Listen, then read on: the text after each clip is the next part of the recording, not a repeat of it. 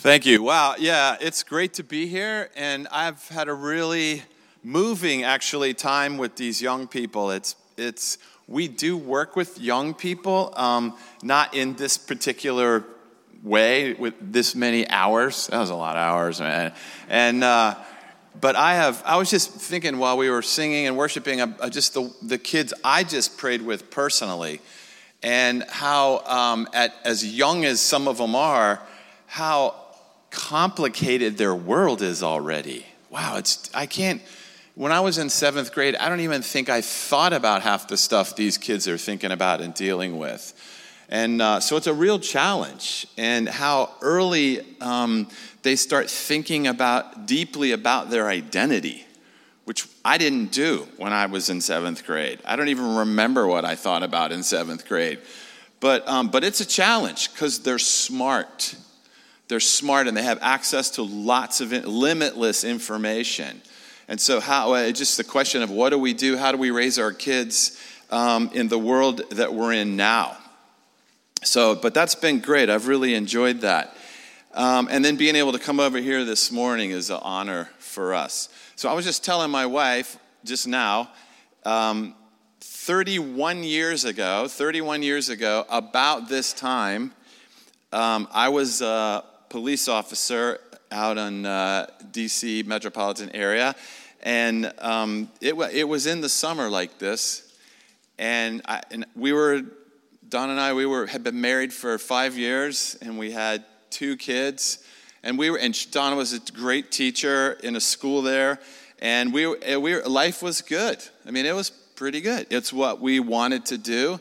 Um, I've always, I'd always wanted to be a police officer ever since I was in eighth grade. I was talking about that to the kids over there that in eighth grade, um, I wasn't a believer, but uh, I had this very emotional experience. Um, and in that experience, I knew I had a real strong sense of my future. And it wasn't until 11th grade that I met Jesus. But at eighth grade, I had a very strong sense of my identity. So that's kind of what we were talking about with these young people. And so, anyway, so we went to college and all that, and we got married. And so, five years into this pretty happy life, we're both believers.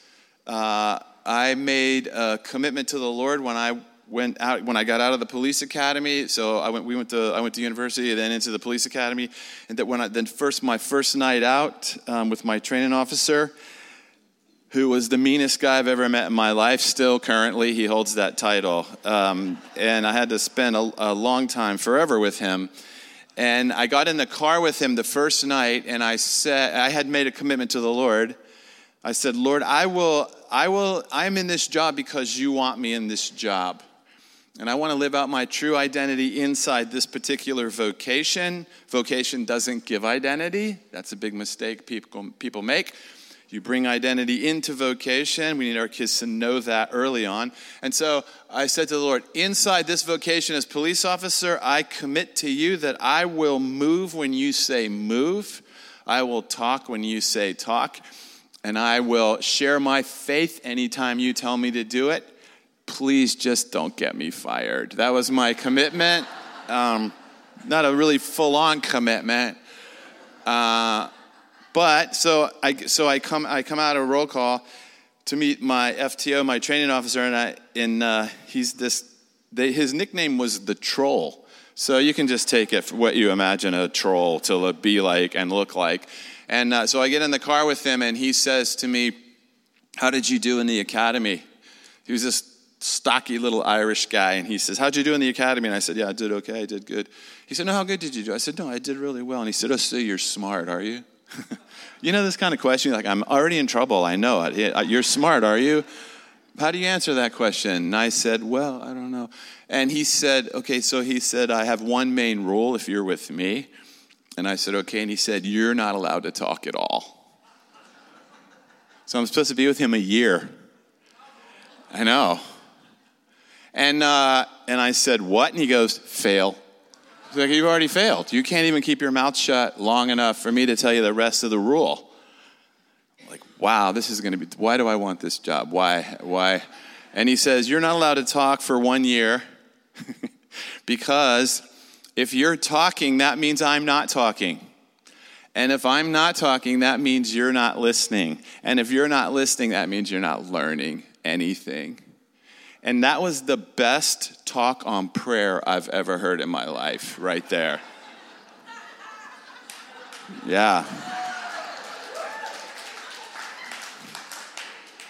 And I was like, Did Jesus send you to say that to me? Because I think in prayer, most of it's just us talking you know and um, listening's really the secret to a good prayer life but not just listening obedience is good too so anyway so that we so i was in my fifth year of that i, I survived the my time with the troll and um, actually became very close friends with him later way later and so in the fifth year, fifth year, everything's going great. I had actually made detective. It was going well. I, I, I loved what I was doing, and um, everything was great. And we get this phone call at night, and you know, nine o'clock at night or something. Answer the phone, and it's this this magistrate, this federal magistrate, who I know because I had worked cases through him, and you know, getting search warrants and things through him. And he says. Um, he says, Jamie, I, uh, I want you to come meet somebody with me right now. And I said, okay, because you don't say no to those guys. And I said, okay. And he said, and he gives me a location um, to meet him. And so I go downtown and I meet with him and I go into this place, this bar, and I, he's in there, this restaurant thing, and, he, and with him is another guy. Sit down with them, we have this conversation. This guy, this is the federal magistrate. This guy doesn't talk at all. He's just staring at me. He, So, but he's sitting. He's sitting where I can't look at both of them at the same time, like that, which is an interview style. I'm like, oh man, uh, am I getting interviewed here or interrogated? Or because the way they're positioned is so I can't focus, which means that this guy is going to talk and this guy is just going to observe. So it's pretty intense. I'm like, wow, hmm, what is this? So he starts asking me a bunch of questions, and this guy's just observing. And this is the senior guy. And it, so it turns out that this guy is the head of operations for a, a certain section of the CIA. So, so this guy asked this guy to call me for we. So we're meeting together. This guy's doing all the talking, and then he stops and he introduces you to this who this actually is. This is so and so who's head of operations for this division of the CIA, and he wants to ask you something. Like, okay, fine. And so he pulls out of his briefcase a folder, and in the folder is every case I've ever worked in five years as a police officer. And he sets it down on the table in this restaurant, and he flips it open, and he starts looking through the cases that I've worked, and he says, Okay, this one. How did you do this? What did you do here? And uh, I remember that case, and I said, you're not going to like how I did that one. And he said, I don't care. I want to know how you did it. How did you work this case? How did you make the arrest? How did you close this case? And I said, Well, it was a gang case. And I said, Well, that guy, that guy, um, we went, me and my partner went and we had this problem in this neighborhood with this gang. And so we went and found the leader. And I brought him to my house. Yes. And uh, I brought him to my house and Donna made him dinner, and he stayed the night with us. And through that process, he came to faith. And then I drove him back, and we put him back inside the gang, and he changed the whole gang. I said, That's how I worked it. yeah.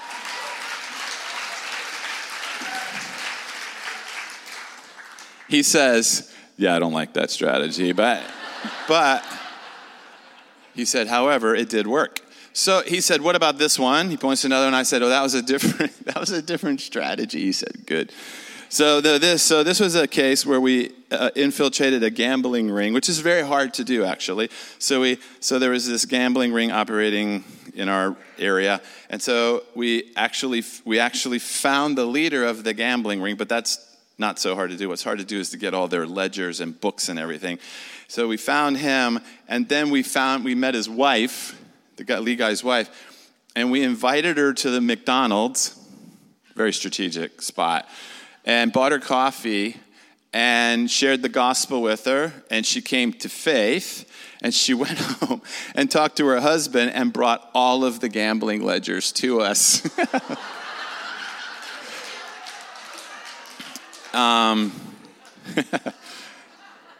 yeah, and so that ended that. What was funny about that one was that the FBI had been trying to get inside that thing for five years, and we were just street officers. And so, um, anyway, so he, I said, so we did that. And so every case that he looked at that this guy wanted to know about involved the spiritual transformation of the person in the case. So, so he listened to that for some time. He's a very stern, gruff guy. Not as bad as the troll, for sure. Um, and so at the end of this questioning interview process, he says to me, Can you do this inside the Muslim world. Can you do what you're doing here? He didn't even believe. This is important. He didn't even agree with what I was doing. All he agreed with was the results. This is what Jesus said By your fruit, they will know you. Anybody can talk. I can preach in a restaurant, I can do all that stuff. Uh, this guy says, Show me the fruit. Like, just show me the result of what you do. That has saved so much time so much time. And so uh, he said, Can you do this in the Muslim world? And I said, Well, is the Muslim world different than my world? Like, what's the, are they not people? You know, that's how we think, right? They're not people. They're not like us. They're them. Kind of like the Jews thought of Samaritans, except Jesus doesn't think like that. Jesus doesn't have enemy groups. We do, and we are wrong. Anyway, so he said, I said, I think so because they're just people. Are they worse than the gang leader? I don't know. Are they, are they, does coffee at McDonald's work universally? I think it does. I don't know. There's McDonald's everywhere. They think it does. So he offers me a job. And if, so I always tell young people, if you want to get promoted in your career, your vocation, learn how to share your faith. But learn how to do it. Learn how to do it so that your supervisor or your boss goes up when you go up. And they don't get fired, sued, because you keep wrecking their world. Because when the kingdom comes, it brings life. That's what it brings life and free. And so uh, the first time I was with my sergeant when I got cut loose, the first time I was with my sergeant, I, he, he, I was in my, my rookie year apart from a training officer, and one night I'm working and he, we're talking, and I, I decide I'm going to tell him about Jesus, my sergeant. And so I get ready and I'm, okay, here we go. And I start to talk to him. He goes, stop, stop, stop, stop, stop, stop. He says, Are you getting ready to tell me about Jesus? And I'm like, Maybe. I don't know. Haven't decided yet. I'm going towards no right now, but uh, maybe. No, he said, Are you going to tell me about Jesus? And I said, Well, yeah. Um, and he says, um, What kind of police officer are you? And I said, I don't know what that means. And he said, No, are, are, you, are you good at this job? Are you good at this job or not? And I said, Well, I don't know because I'm just a rookie. And he said, I don't know either. So wait until I know whether you're a good police officer or not before you start talking to me about Jesus. I was like, wow. Hmm. And so I worked a case. I worked a kidnapping case. And in that kidnapping case, kid abducted from a school bus stop. I, I was the first one on the scene. This is back, you know, before computers and all that stuff. And so I work in the case, helicopter's out, we got a perimeter going. I go talk to the parents. I tell the parents what's happened. The parents freak out, of course and um, me and my partner are talking to him, and the father of the child that's been adopted. It was a random, weird thing, not very common back in those days. And uh, he's, he's freaking out. And I said, I promise you, we're going to find your kid. I promise you. Which you never tell a parent something like that. Never. I don't know. I walk away, and my partner's like, Why did you say that? And I'm like, I don't know. I don't know. I just was upset too. I have kids he's like, Man, we are going to get in so much trouble because you said that. So we split up.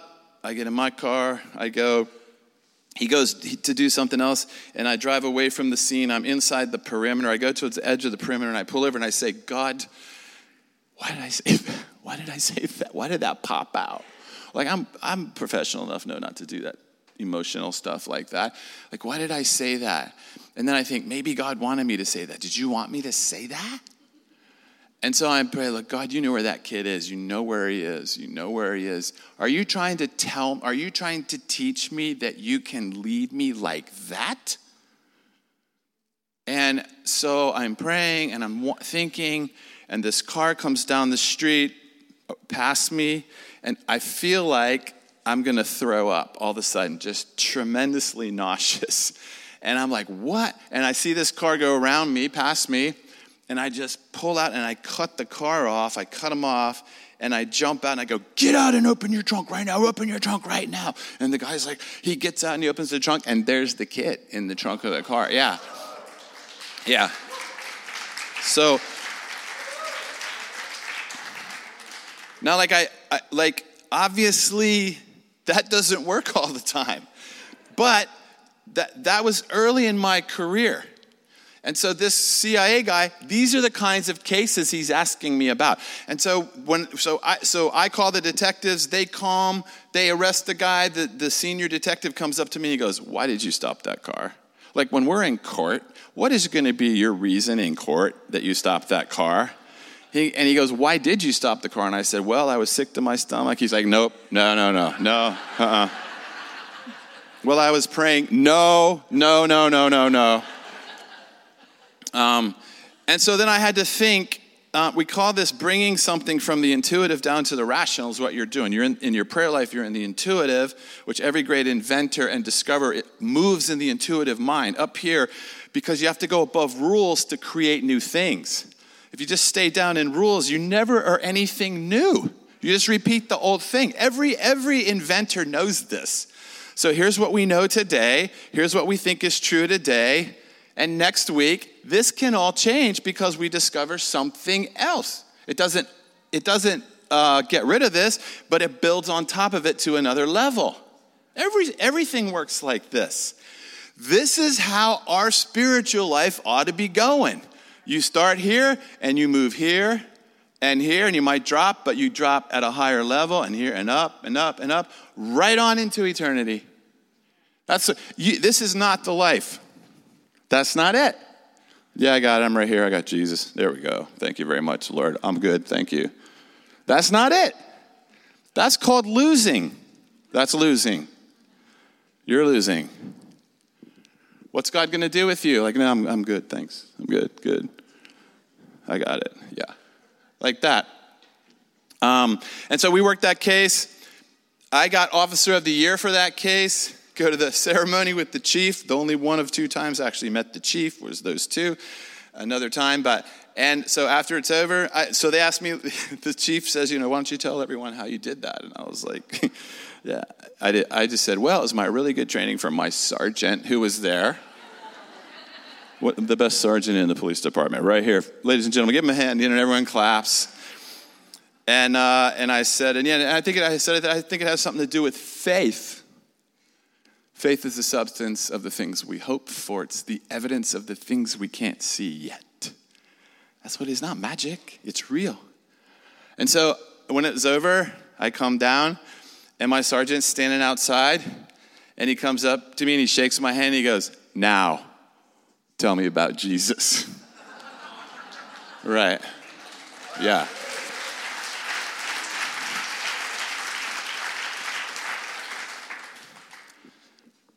So this CIA guy says, Can you do that among Muslims?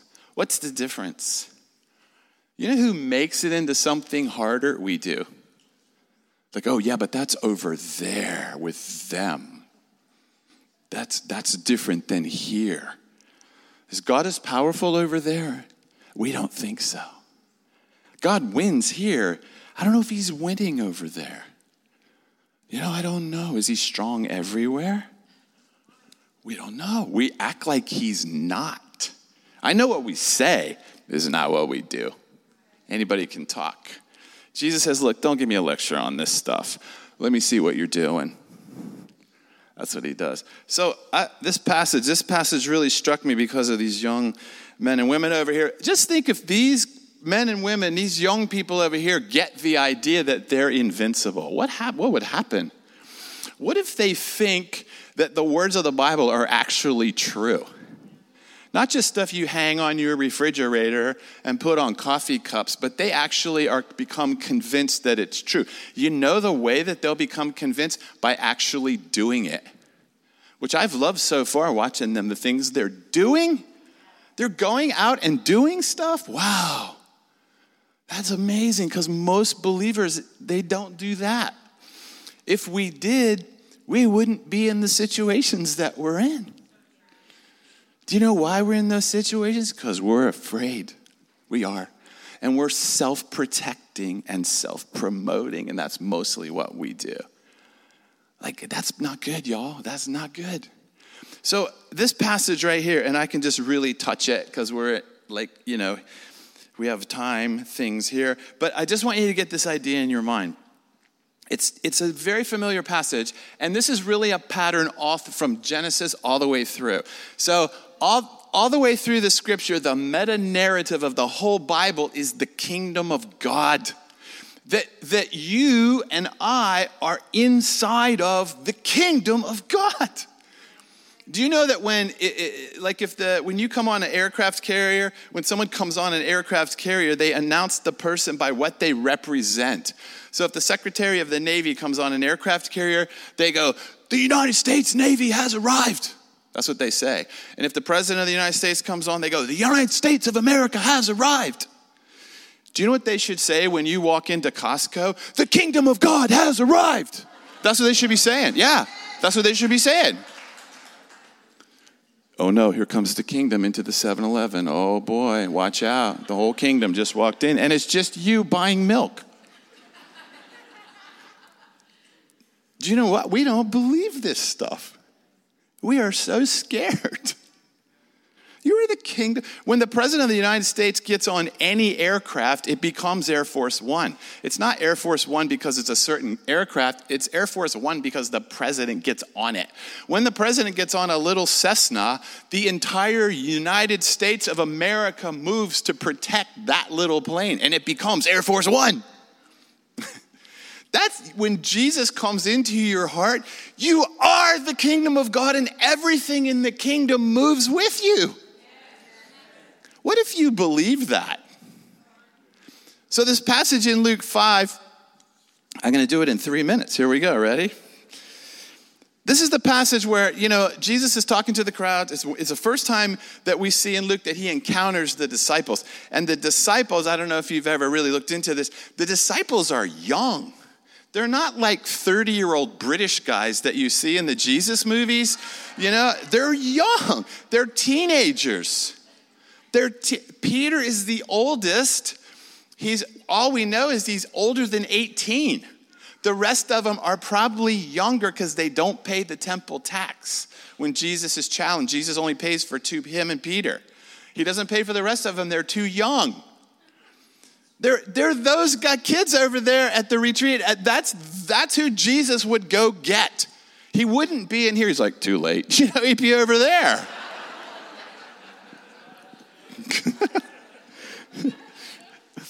and we're like trying to protect these kids from the world. Like they're in some kind of peril or danger. Instead of teaching them that they're more than conquerors, let's go do it.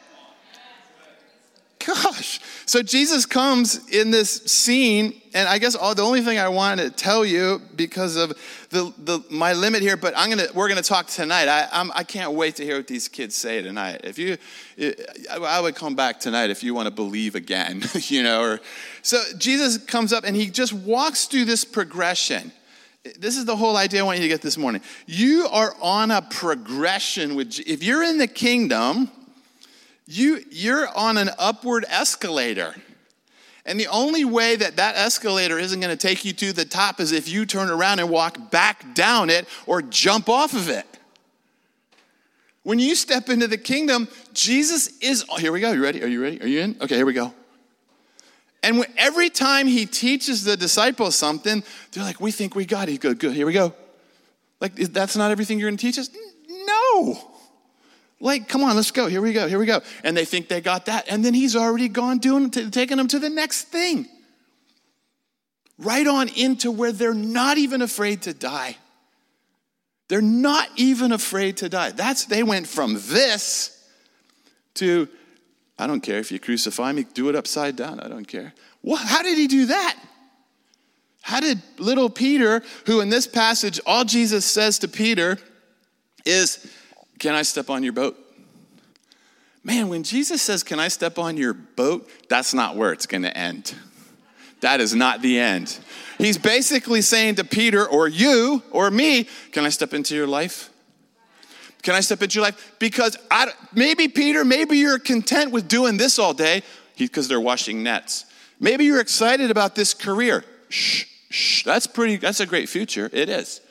Shh, shh. Do you want to do that the rest of your life? You can.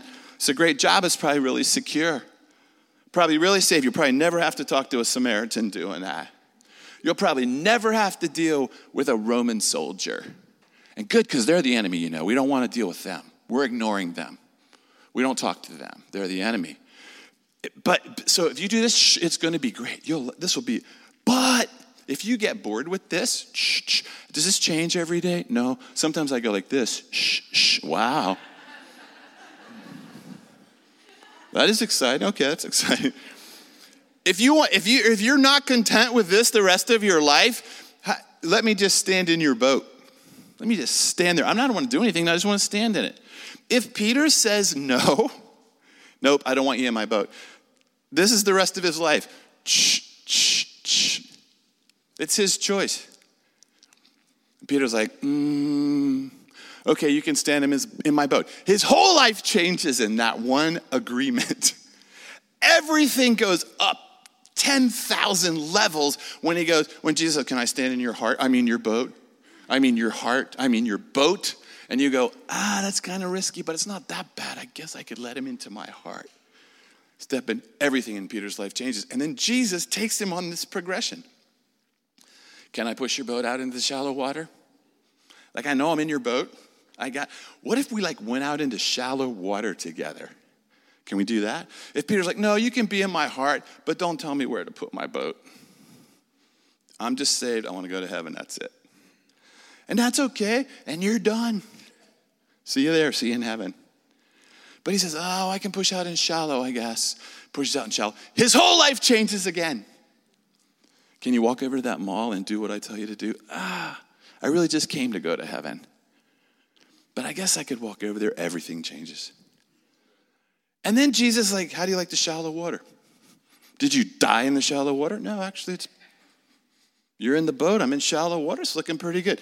Let's go deep then. Do you want to go deep? No, I'm staying in the shallow the rest of my life. I'm staying right here in the shallow water and I'm keeping my family in the shallow water. I'll let you into the boat and I'll let you go shallow. I'm not going deep with you. Do you know why? Because you might hurt me. That's what we think. You might put me in a place where I get hurt. I'm not going there. But I'll be telling everyone about you, about what about me? That you are awesome in shallow water. And Peter's like, Well, yeah, let's go deep, go deep, get out in the deep water. And then Jesus says, Okay, we're out here. How's it going? Here, out in the deep water. Let me tell you what to do in the deep water. Throw down, throw down right now. Throw down right here in the deep water.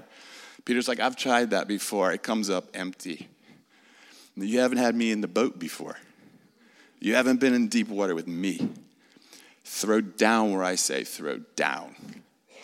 Throw down right there, right now, throw down right now, right there. And he throws down, and his whole life changes, and he gets the first picture of what Acts is going to be like in his future. How old is he? 19?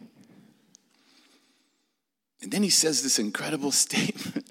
He realizes what's happening. He starts to move in his true identity. He calls other people into the catch. It's everything he's going to do in Acts in the future. It's already in him. It's already there. He just doesn't know it and he doesn't know how to access. And Jesus like, let me show you who you truly are. I'll show you who you really are. You will never know who you really are washing nets every day. But if you want to come in deep water with me and let me tell you where to throw down, the real you will come out and you will be so grateful. You will be so grateful that who I've made you to be, but you will never know it playing it safe back there in the shallow. Do you want to see it or not? And he, he, he sees it, he does it, and then he, then he looks at Jesus and he goes, Wow, that's amazing. Depart from me.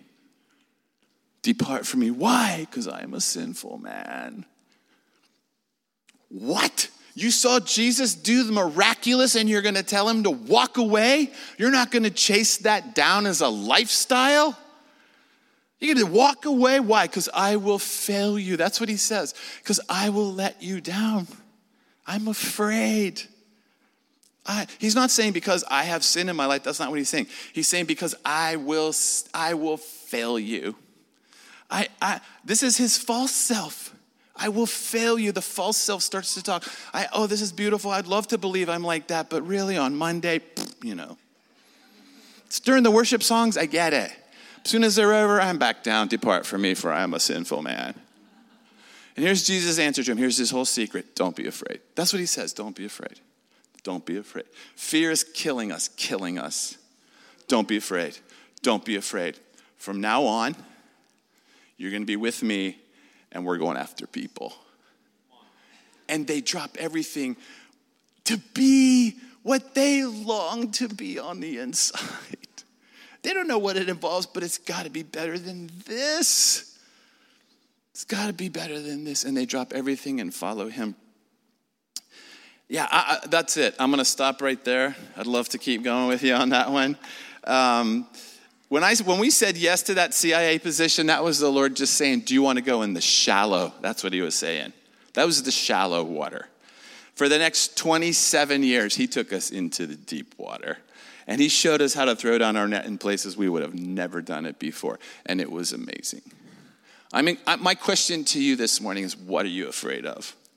Where, where is Jesus? What's he saying to you? Do you want to go in the shallow? Is he even in your boat?